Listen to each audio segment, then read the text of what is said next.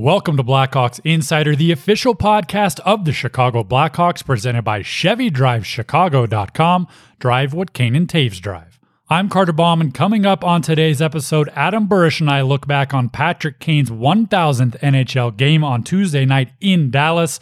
We also look at the one year anniversary of the sports world pausing last year. Plus, we're joined by Brent Seabrook, who announced the end of his playing days last week, diving into his incredible career, the heart wrenching decision, and more, all coming up right now on Blackhawks Insider, presented by your Chicagoland and Northwest Indiana Chevy dealers. It's all about the drive. Hey, Blackhawk fans, your local Chevy dealers have an opportunity for you to score big. Are you ready to win an autographed Patrick Kane Chicago Blackhawks jersey?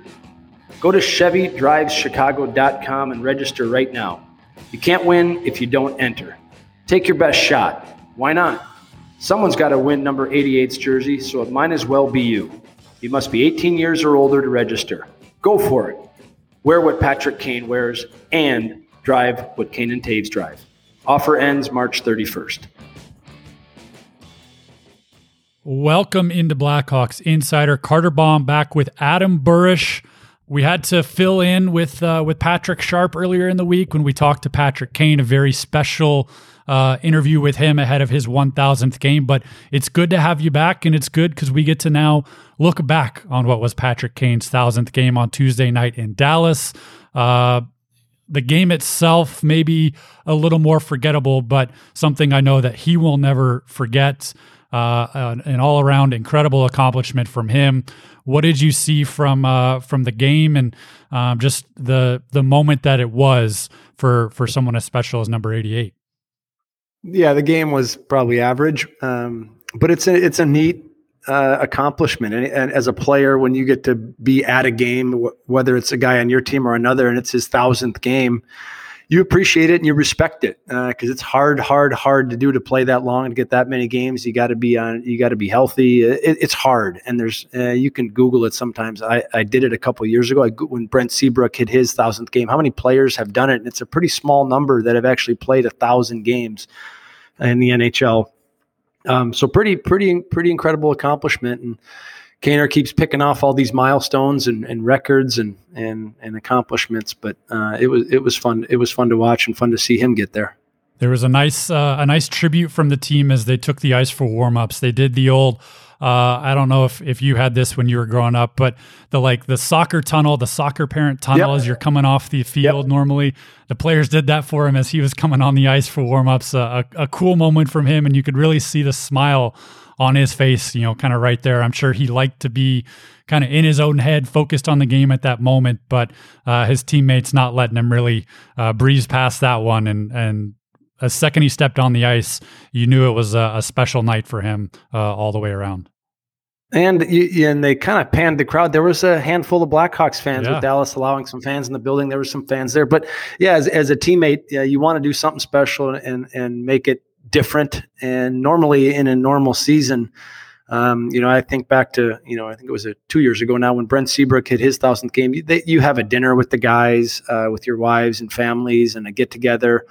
Uh, the team does a big celebration, and uh, with not being able to do that, I guess the teams you, you got to get a little more creative now and find ways to do it. And the stick tunnel was was one way to do it as he skated out. But um, like Patrick wanted, um, and like the Hawks will be doing, uh, they'll do a celebration once everybody can be back in the building, and I'm I'm sure he'll have um, time to celebrate with his friends and family then. Um, but so to a, a, creative way to have some fun with the game and have some fun with him uh, right before the game got started. Yeah, wish from from Patrick himself. He said, you know, we don't, I don't want to have a big ceremony or recognition of this until the people who uh, truly should be a part of it can be there, and that's that's all the fans. A fully packed United Center, whenever that can happen down the road next season. Um, whenever that is, but uh, a cool moment from him to recognize that this isn't about him. It's it's about those fans. And I mean, Burr, I know you you played with Kane for many years and and you've watched him from afar even since. Do you have a, a favorite Patrick Kane play moment, uh, memory? Uh, on the ice. And I'm going somewhere with this, but I'm just curious off the top of your head if you have anything that sticks out to you as the uh, quintessential Patrick Kane moment. Uh, for me, it would just it would have to be the overtime game winner in 2010 to win the Stanley Cup. Um, that would probably be number one for me.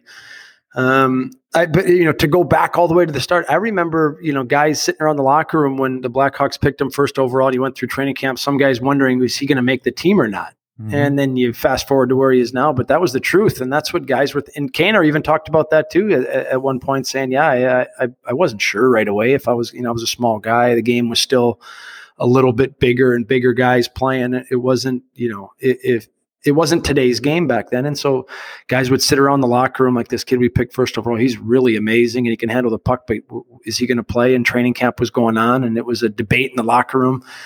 Um, but then to see where he is now, but for me, I, I think it's probably that that overtime game winner uh, to win the Stanley Cup. Are you kidding me? Scoring an overtime game winner to to clinch the first cup for the Chicago Blackhawks in 50 years, pretty pretty memorable moment pretty memorable moment. I mean, there have been a lot the spinoramas, the no look passes, the countless game winners and playoff situations. I mean, the list goes on and on. And uh, I mean, you can head over to blackhawks.com right now if, if you're a fan and uh, pick your own. I mean, the, the 2010 Cup winner is a, a number one seed in what we're calling the Elite 88 bracket over on blackhawks.com, trying to find the, the best Patrick Kane memory uh, or play or sequence uh, it, it, was not easy to get the list down, I can tell you that. But mm. uh, the the 2010 Cup winner is is a number one seed for a reason uh, in that bracket, and uh, a, a, cool moment. So the rest of the week, uh, I think from now through March 14th, uh, you can go go vote on your own and go look back over some of those great moments. I mean, there's there's truly some incredible plays, and uh, even as soon as this year, that that goal in Carolina, the spinorama, no look kind of backhander, which you know he touched on on on Monday when Patrick Sharp and I were talking to him. He, Sharp asked him about that goal, and he goes, "Yeah, you know, I kind of missed it. I, did, I didn't really hit my spot." And it's like, you, come on, like you you play like yeah. that, and you're upset because you you missed your spot. I mean just the incredible talent on on Patrick Kane. yeah, no kidding. But uh, a, a, fun there, and I thought it was funny. The morning of the game, Jeremy Colliton uh, kind of joked with the media. He's usually, you know, little little tongue in cheek, little. He's very straightforward at times, but he can crack a nice little joke every now and then. Very, um, very dry delivery. He said, you know, I think he might have a thousand more left. I mean, we, we, talked about it time and time again. I don't know if he has another thousand games because that's an incredible taxing toll on the body, but uh, there's there's a lot of games left for number 88 as well. Yeah, if I was talking to a couple guys last week about him and how how good he's playing right now, and maybe the best he's ever played. And if you're one of these guys likes to sit around with your hockey buddies and, and have a debate, how about is would you would probably take Patrick Kane today over Patrick Kane five years ago or 10 years. I think he's playing that good. And can you name another player in the NHL that's played 10 or more seasons that you would take today as a player over that guy 10 years ago? I mean, go down the list with, you know, Sidney Crosby, Malkin, Stamkos, Drew Doughty, Brent Burn, any, any of these superstars in the league. Um, it'd be tough to say they're playing better now than they were five, seven, eight years ago. And Kane, gosh, I, I think he's better today it's incredible that he keeps getting better and better. And when Jeremy says he could maybe play a thousand more games, that's because he's probably playing the best he's ever played. It's incredible. It's funny because not that a thousand games is, you know, the beginning of the end or, you know, you're on your decline all the time, but it seems like by and large, a thousand game milestone, like you said, is is very much a wow, look at the incredible career so far. We had so many great memories ahead of time, but you nailed it. I mean, he's still making plays and, and playing his best hockey. I mean, a thousand games for Patrick Kane, he's just hitting his stride. I mean, it's something you really can't ever uh, point to uh, another instance or two around the NHL of something like this. He could be. I mean, he's gonna. He will be in the talk for MVP season. Yeah, you know, and he's been in the talk the last three or four years every year um, as a potential MVP candidate. Could he win a scoring title? I, he, he, probably could still. Um, he's second right so now. He's, yeah. he's second, so he could win a scoring. It's incredible. Yeah, he's. Uh, yeah, I, mean, pick, I don't think you can find another guy in the league like that. Well, you know, talking about legendary careers and um, truly looking back uh, since the last time you and I spoke, obviously Brent Seabrook um, uh, announcing that he simply can't play anymore. His body has been through so much in you know three grueling surgeries over the last you know 15 months and trying to work his way back. Uh, he announced last week, you know, his body just can't continue anymore. That's going to be it. Um, he's still going to be uh, you know around the organization a little bit here and there but he's going back home. He's going to get to focus on you know becoming a dad. And uh, we'll get to hear from him a little later on in this show but i just wanted to get your your quick thoughts on um, you know as we talk about patrick kane continuing to ascend in his career in the same breath you have another uh, team icon from the last 15 16 years who uh, is is calling it a career on his end. Just your your thoughts on on Brent Seabrook and we've talked about it uh, just the the sheer workload he's put in throughout his entire career several times on this show but um, knowing now that it's it's officially over. Yeah I mean he'll go down as one of the greatest Blackhawks ever. Um, uh, what if not for me, certainly the best teammate I ever had. Uh, generous, giving, caring, fun, energetic, positive guy uh, that you just wanted to be around. He was he had a contagious personality, had a contagious work ethic. He pushed you in practice. He was tough. He was mean in practice. He made everybody around him better. Um, he was a guy that never had a bad day at the rink. And you have bad day. A lot of guys have bad days, and he he wouldn't allow it almost. He would just bring it out of you to, to have fun and, and to have a great practice and to have a great game. He talked more than anybody in the locker room uh, before games to, to make sure everybody was ready. Um, he helped young guys. He let guys live in his house. He let trainers live in, in their houses if they were in between homes. Uh, he let prospects that were in town for a week long camp use his cars, use his house. Um, he was an incredible teammate, and you would be hard pressed to find a guy that that uh, that played with him that wouldn't say he might be the best teammate I ever had. Um, so just incredible. And then you talk about why he retired and his body given up. He, he's downplays that too, how trashed his body really was, and his his hip grinded down to the bone, and no more cartilage in his hip, and um, he played it plays it down now, and he played it down when he played. We had no idea if he was ever banged up or hurt because he was just always smiling, always positive, and he played as hard as anybody. You know, you go back the last 10 years in the Blackhawks, anybody that, that played hard, and there's a lot of guys that you could think of that were tough and, and blocked shots and played hard. He played just as hard, if not harder than anybody, and you never heard about it. You never heard about nicks or bruises or injuries that he had. He just grinded right through them. And I'm thinking back now, oh my goodness, I never, you never saw him with an ice bag on limping around after a game or in, spending much time in the training room. He just grinded away and grinded away. And finally, like he says, his body, his body told him to screw off now finally. But, um, you know, for a guy that played that long and that hard, um, just to that level of consistency is pretty incredible the term selfless, I think, is epitomized yeah. in in Brent Seabrook there. And I mean, you touched on it. I was looking back earlier today over his 15 NHL seasons. You know, his first his rookie season. You know, he played I think in 60 some games. You know, probably getting a, a scratch here or there as he's breaking into the league. But from that, from his second year onward, basically through the point of the 2019-20 season where he said, "Look, I've got to go take care of these three surgeries. It's it's just not happening anymore." He never missed more than 4 games in a season. There's a lot of 81, 82 uh, clips in there. He never missed more than 4 games in an NHL season playing over 1100 games. Just the wear and tear on that body and I mean, he touched on it when he was coming back last summer, you know, in training camp before the team left for the bubble. He kind of he explained everything that he was going through and he couldn't get down and play with his kids on the floor. He couldn't he could barely get out of bed in the morning. This was before the surgery and then after the surgery he was feeling better, worked his way back and then the final kind of the final sign, you know, he told the media last week was, you know, right before Christmas he was training, he was working out, he felt great he had, you know, just a normal day and woke up a random, you know, Monday and couldn't walk and could never really get it back after that. And it's one thing to give your all on the ice, but when it starts to affect your livelihood, your ability to be a parent, Burr, I know you're a father now. When it starts to affect that aspect of your life, absolutely, I think the right call to be like, look, my my body's telling me I can't do this anymore. And you know, there are for as much as hockey's ingrained in Brent Seabrook and how as much as he loves going to the rink every day, there are just bigger things in life that that you have to worry about. Yeah, you, you can't live like that, and um, you know, and, and you know, the, these things just didn't pop up either. I can guarantee you, there was times in in 2010 or 13 or 15 when you think back of him scoring these big overtime overtime game winners. I can guarantee you, he woke up some of those mornings struggling to get out of bed, struggling to to play with his kids in those days too, because his body was so beat up. But he never told anybody. He never said anything. Um, because he said, I'm a warrior. I'm going to get out there and play. And that's how he was. And he showed up at the rink every day um, with such a great attitude. Um, and that's what I think is so incredible that this, well, this, you know, it, it finally came on and it reared its head for him.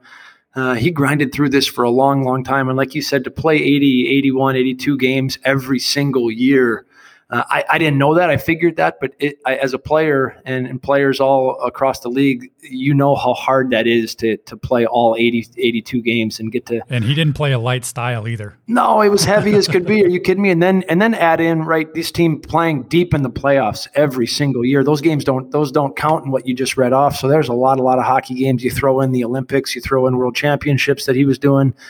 Um, man, he was a warrior.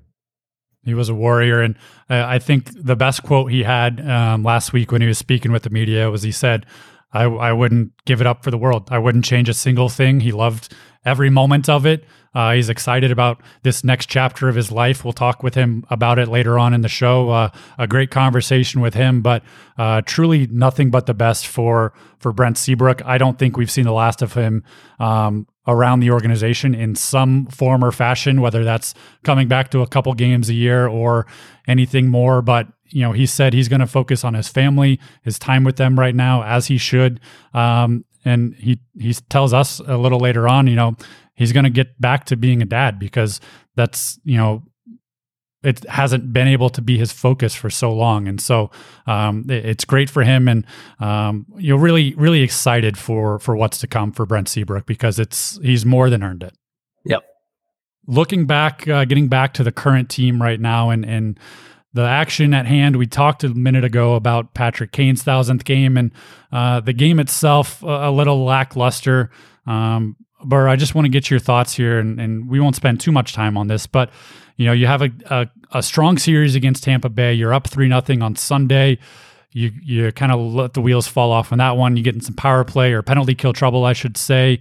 You drop a six three game to Tampa. You go into Dallas. You have a six one loss that night, and I I I want to get your perspective on this because it seems like this team has been fighting for so long and and just really punching above their weight class in in some of these games to put up some results. Jeremy Colliton kind of describing it after the game on Tuesday of, you know, the decision to scratch Ian Mitchell specifically for a game uh, as well, just kind of give him a break as a rookie. But he said we just wanted to give him a break and it might go hand in hand with with our performance tonight. He said he went on to say our young guys have continually answered the challenge and answered the bell when we've been pushed and he just said, "I don't think we answered the bell tonight." Um, I, I wonder, Burr, if this is kind of a just almost a lull. It's a it's a time where some of the fatigue is starting to catch up. It's important to maybe kind of recharge the batteries here in the middle of the season and um, you know come back out fighting because the back half of this road trip you have games in Dallas as we're sitting here on on Thursday afternoon ahead of the second tilt in Dallas. You go down to Florida, you face Tampa Bay again. It's an important stretch, and I think it's important for this group to kind of you know recharge real quick and, and get back out there because I think especially in the last you know five or six periods maybe starting to see a little bit of that fatigue start to come in after an incredible five six week uh, run here. Yeah I, I, know coaches don't like they don't like to let players use that excuse we're tired. Uh, coaches you know players complain about it. Hey we're tired. We're practicing too much right now. This year would be as we're playing games feels like every single day. But coaches don't like to let that excuse creep in um, it's a factor. It certainly is, but everybody's kind of playing in that same boat this year, where it's just games, games, games, games, games. Um, so could it be a little bit of fatigue? Yeah, but I mean, think about any any team. You're going to have a stretch. You're going to have a stretch where you've got some tough matchups, where you're going to have a little lull.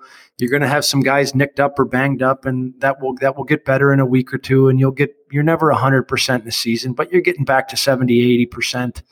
Um, and so they may be in a little funk like that right now, where they've got some guys nicked up and tired and sore, and you know some part of their body hurting a little bit, and hopefully they push through that. But um, and keep in mind, you're playing. You played Tampa and Dallas, two teams that were in the finals last year. So two teams that again will compete for a Stanley Cup this year. Certainly, I, I, I believe so. Um, I think it's just a lull, and I think you can dissect it and read into it a whole lot. But it's getting back to playing they were is what Jeremy's telling these guys, and we have a pretty good formula here right now that everybody's bought into, and we're in a little lull right now. Let's snap out of it and let's put a few together, and then that confidence comes back pretty quick. Well, they have a chance in Thursday night in Dallas. As I said, we're recording this on Thursday afternoon. By the time you hear this, that game will likely be over. The team then heads to Florida. Tampa Bay faces Florida again back home at the United Center. A big stretch of games, as we talked about last week.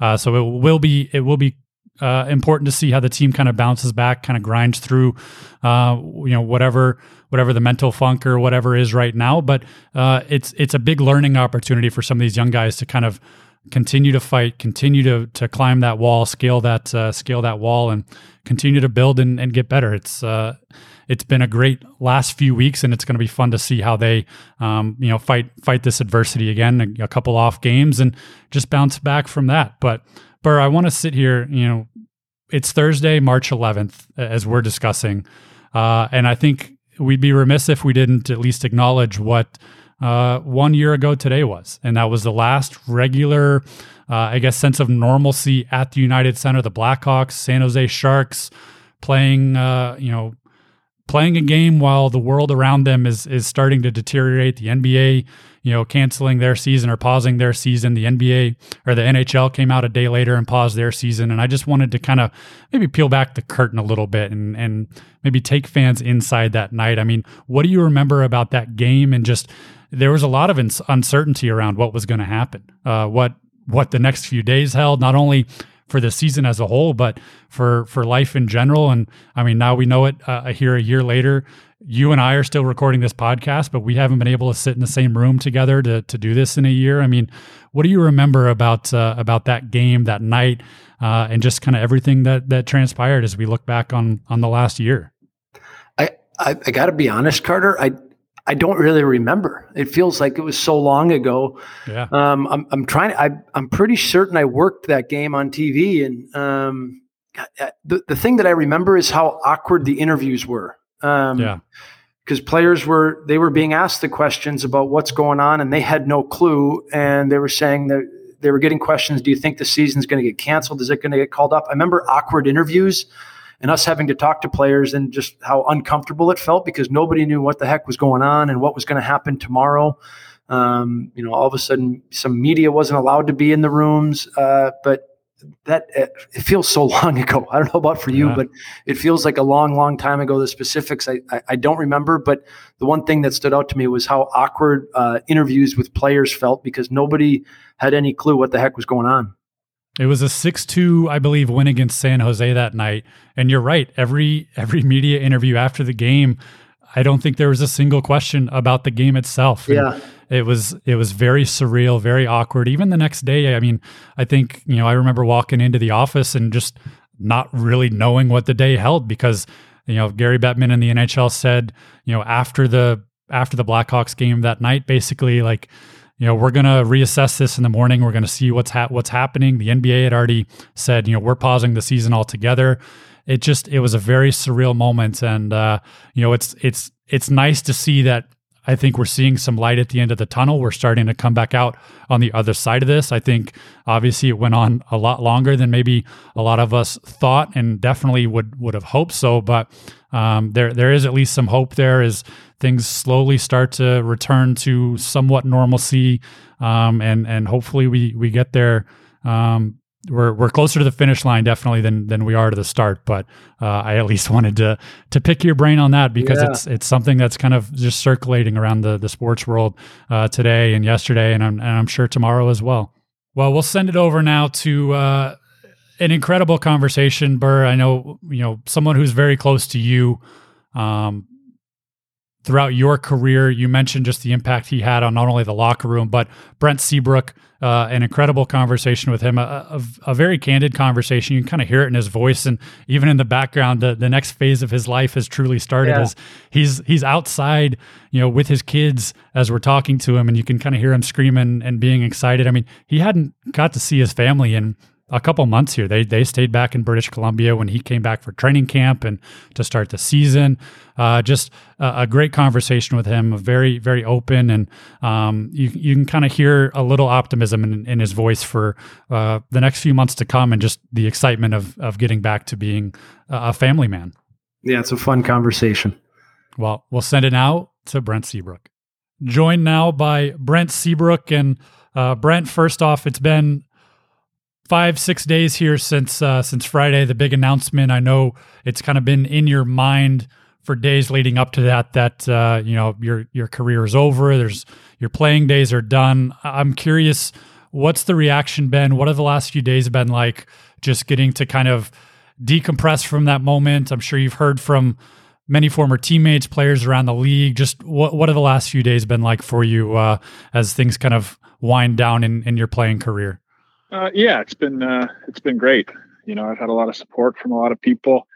Some people uh, I didn't expect to get some calls from or, or text messages. So uh, that was pretty neat. And uh, yeah, it's it's been uh, it's been different, but looking forward to the next next stage and and yeah, just being home and being with the family and becoming a dad and again and um, it's been a while since I've seen everybody, so it's been uh, been nice getting back. For me, before we kind of dig into it, um, we've talked about it on here before, but for for people that that don't listen all the time, and Carter, for you, Brent was without question. I played ten years, number one best teammate I ever had, and I don't want to speak for everybody else that played with Brent, but I think you'd be hard pressed to find a guy that wouldn't say the same thing.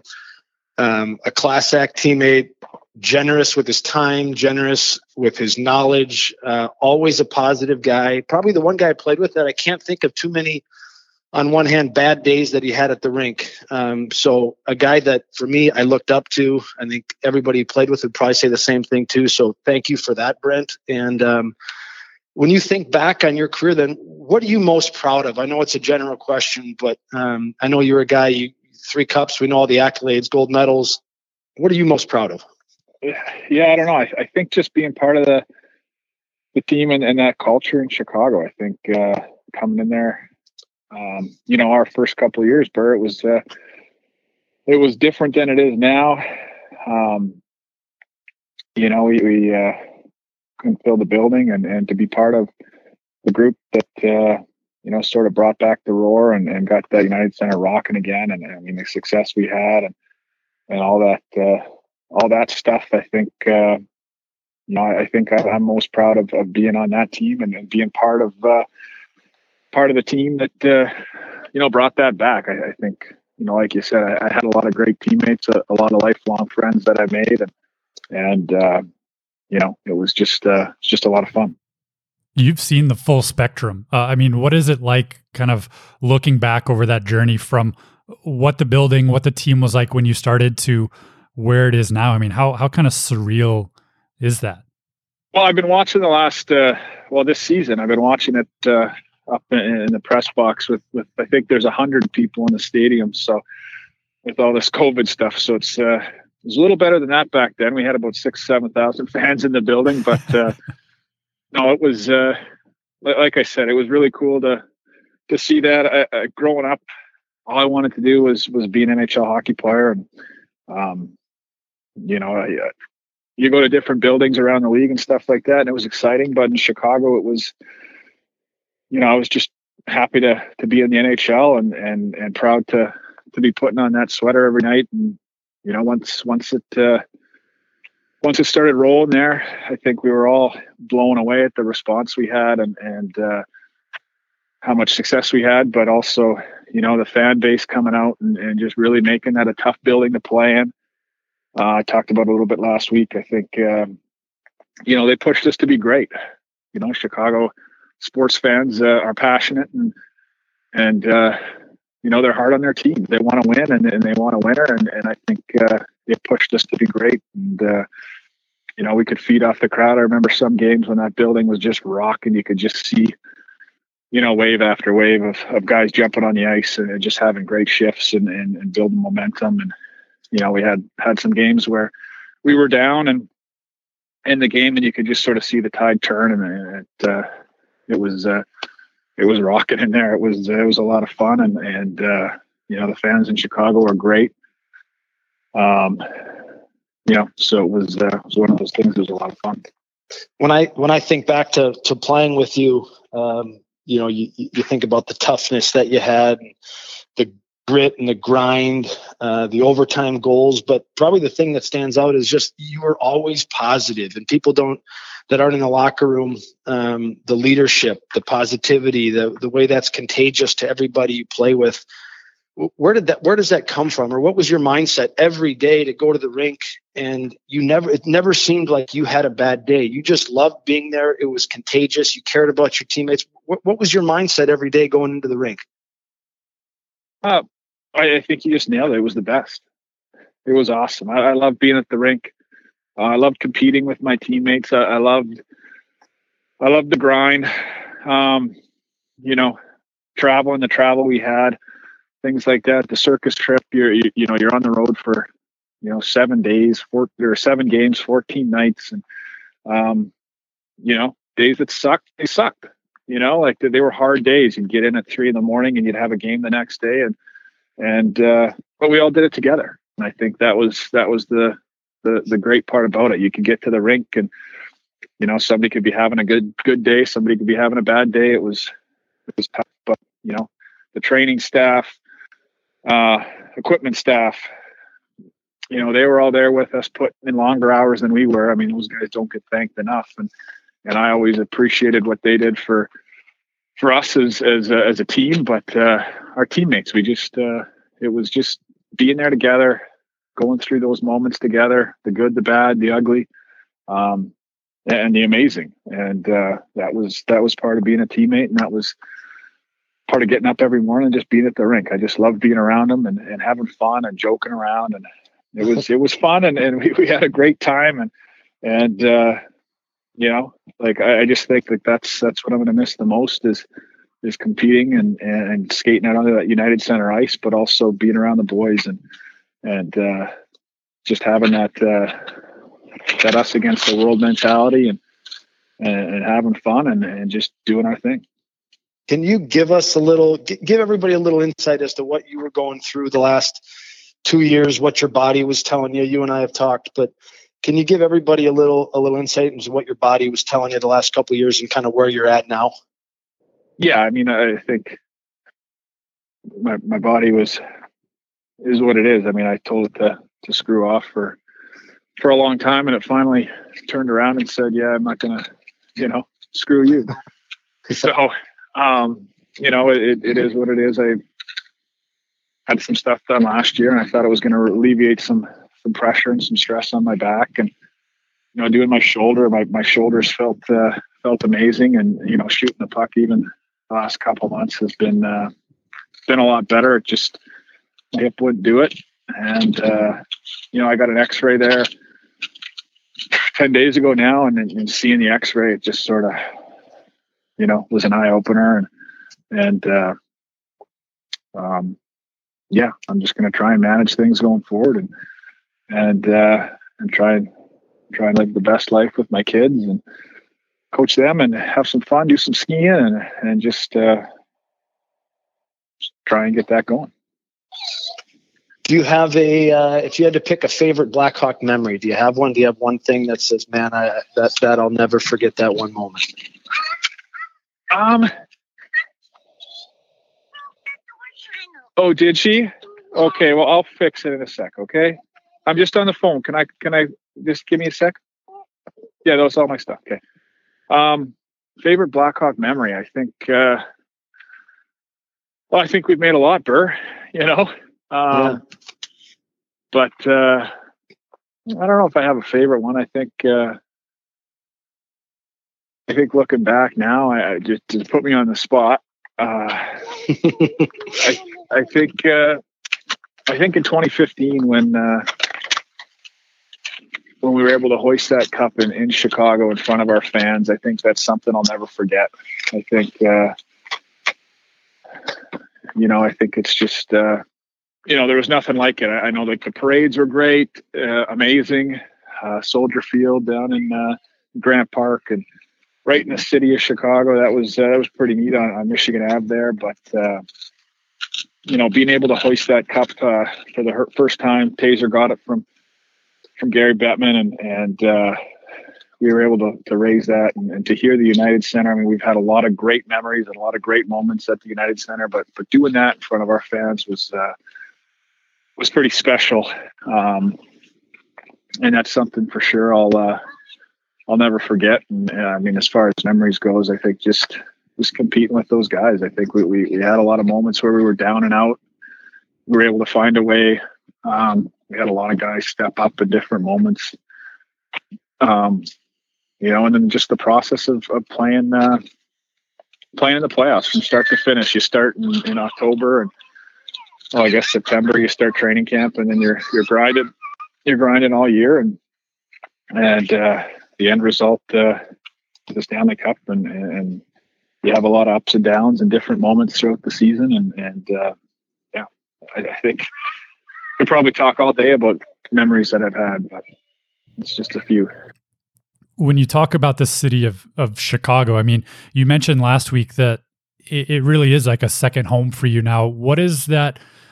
what is that development over time of not only a place where you play and you play for the fans, but a place that you raised a family in and you not only give back your time um, to the city itself, you know, time wise, but also mon- monetarily wise. I mean, what do you, what does the city itself uh, mean to you, and, and how special has that been to to kind of grow that relationship over the last 15, 16 years? yeah, it's been it's been incredible. Chicago has been incredible to me and, and my family, and um, you know, just being able to to do lots of different things there. I think uh, I met a lot of great friends outside of the game, and um, you know, lifelong friends that I'll have. And and I mean, Chicago's got to be one of the great cities in the world, and and uh, I was able to call it home and, and play for play for uh, the hockey team in Chicago, and uh, it was it was pretty cool. It was a lot of fun, and and uh, just a great city uh, all around. We had some fans write in and ask, you know, what's next for Brent Seabrook? Is he going to be around next season? We assume, hopefully, the fans will be back in the building. Will, will you be around? Will you come to games? Um, I know you're going to be. You're in BC now, back home. Uh, we going to see you around, Seabsy? Yeah, if they'll have me, yeah, for sure. I'd love to be be around. I think uh, you know, for now, I'm I'm gonna enjoy my family and and uh, become a dad again and and, and a husband and uh, I'm looking forward to to doing all that kind of stuff and you know that stuff will come out in the wash here in the next couple months. I'm gonna probably reach out when I'm ready to to the organization and see uh, see how I can help and and uh, if I can help and and uh, we'll just sort of go from there. If not, uh, I know. I think I know the ticket guy. Maybe I can sneak in there and get a ticket, or uh, I know the security guards down below, so maybe they can can slide me in. But uh, we'll see, and and uh, yeah, we'll just take it uh, one day at a time. And I mean, I'm enjoying. Uh, I just told my wife actually. I'm like, oh, there's a Hawks game at 5:30 tonight, in BC time, you know. So I'll be watching the games, and and the boys are playing well, and and uh, it's an exciting time. I'm sure Kirby owes you a favor or two, right? He has to be able to help you up with some yeah. tickets. I yeah, I would hope so. I don't know. I mean, I mean, maybe get me a game pass to come down after the game so I could say hi to the guys or something. But yeah, I, uh, I've learned all the ins and outs of that uh, downstairs there, so maybe I can sneak in and ask Kirby for uh, for a ticket. When you when you announced your retirement, uh, I know you went you you had wanted to go see a game from the United Center and you wanted to sit in a box um, and you went and did that. What, what was that emotion like? What did that feel like for you? Sitting up there, uh, you had just announced your retirement, and then you wanted to go back and, and make sure you saw a game from the United Center sitting there. What, what, what were those emotions like?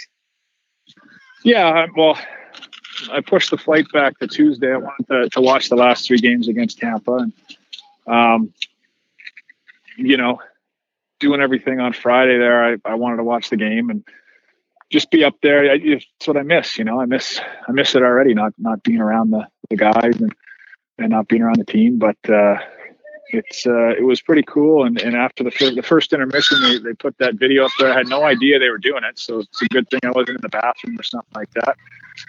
but uh, it was uh, it was pretty cool. It was cool to to see the boys all looking up and um, you know Dunk did his little bash brother arm pump thing there and Kaner was looking up and, and all the boys and, and, it was really cool. Tampa Bay they they all stood up and, and banged their sticks and it, was just sort of a, a, a neat thing. Obviously, uh, not the same without fans.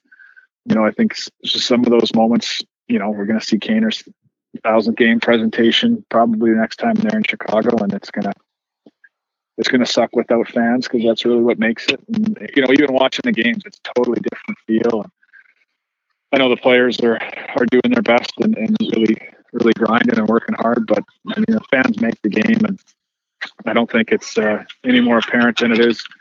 You know, this year and in the bubble last year, when you don't have fans in the building, it's, it's definitely a different atmosphere, and, and uh, indifferent, but uh, yeah, no, that, that, that moment was cool. And, and the Blackhawks, I mean, they do a great job with, with all that stuff, their, their media staff and putting things together and doing all that. So it was, uh, it was great. One last thing before we let you go, and I, I can, I can already hear the the next you know phase of your life in the background as you're hanging out with the kids and uh, you know getting to it, enjoy that aspect of it. It's it's a really cool element to hear. But before we let you go, I have to ask you, I have to put you on the spot one more time. I mean, what's the best story that you can share of Adam Burish that you can share? I, I feel like I feel like that's an important prerequisite uh, that, that you can share. well, I learned a lot from Mr. Uh, he was our event planner when uh, when we were playing together, and uh, it was uh, you know every party was set up, everything was set up, and I sort of took that role on after him, uh, among a few other guys that were, were doing lots of stuff. Tazer was taking it and all that, but uh, I, I think. I guess one of the great stories I could tell is is is not really a story that nobody knows, but but all that crap he used to do with uh, the pranks and you know I don't know if anybody saw the breakfast one. I don't know if that was uh, televised, but what did you you you ordered breakfast for? You took for Kane and Toews. Like yeah, you took their, their the tag off their door. They had it for like nine thirty. You wake up, breakfast would would come. Like every hotel has, you have that little ticket you can fill out. You want eggs and bacon and orange juice and coffee, whatever. And they filled theirs out nice, and you guys took theirs off and put it on your door. And you put one on theirs. I think you ordered everything on the menu. It was like three or four hundred bucks and you put it for like six o'clock wake up call. So Kane and Toews had a nice six o'clock wake up, somebody banging on their door for breakfast, and they had no idea what was going on, and their breakfast didn't show up at nine thirty. And Sharpie and Burr were sitting in their room eating uh, eating Kane and Toews' order, but you know. I was thankful enough to have a lot of great teammates, and, and Burr, you were definitely one of the best. And um, I've got a lot of great stories. Uh, with Mr. B and, and lots of great memories. And, uh, you know, I don't know how, how many I want to share on air. I, I like keeping those in house, but, uh, yeah, just the kind of teammate he was. He was a great guy, great man, and, and, uh, lots of fun to be around. Well, a, a truly incredible career, Brent. I know you'll be missed by not only the city and the fans, but your, your teammates in the locker room as well.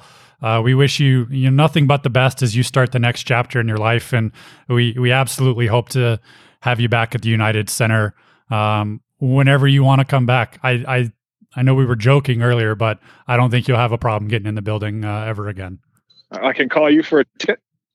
Yeah, absolutely. Uh, all right, sounds good. That's right. Yeah, you were uh, you were without question the best teammate I had, Brent. I think if you're a young player and you're listening or you were watching, you play the last 15 or 16 years. You're a guy that that any player should look up to, and I know does look up to. And you want to do it the right way, do it like Brent Seabrook did it. And proud to call you a good friend and a good teammate. And thanks for everything you did in Chicago too. Sounds good. Thanks, Mr. B. Thanks, Carter. I appreciate it. It was a lot of fun, and and uh, my memories of Chicago will be with me forever. So. That will do it for today's episode. For Brent Seabrook and Adam Burish, I'm Carter Baum. We'll see you next time on Blackhawks Insider presented by ChevyDriveChicago.com. Drive what Kane and Toews drive.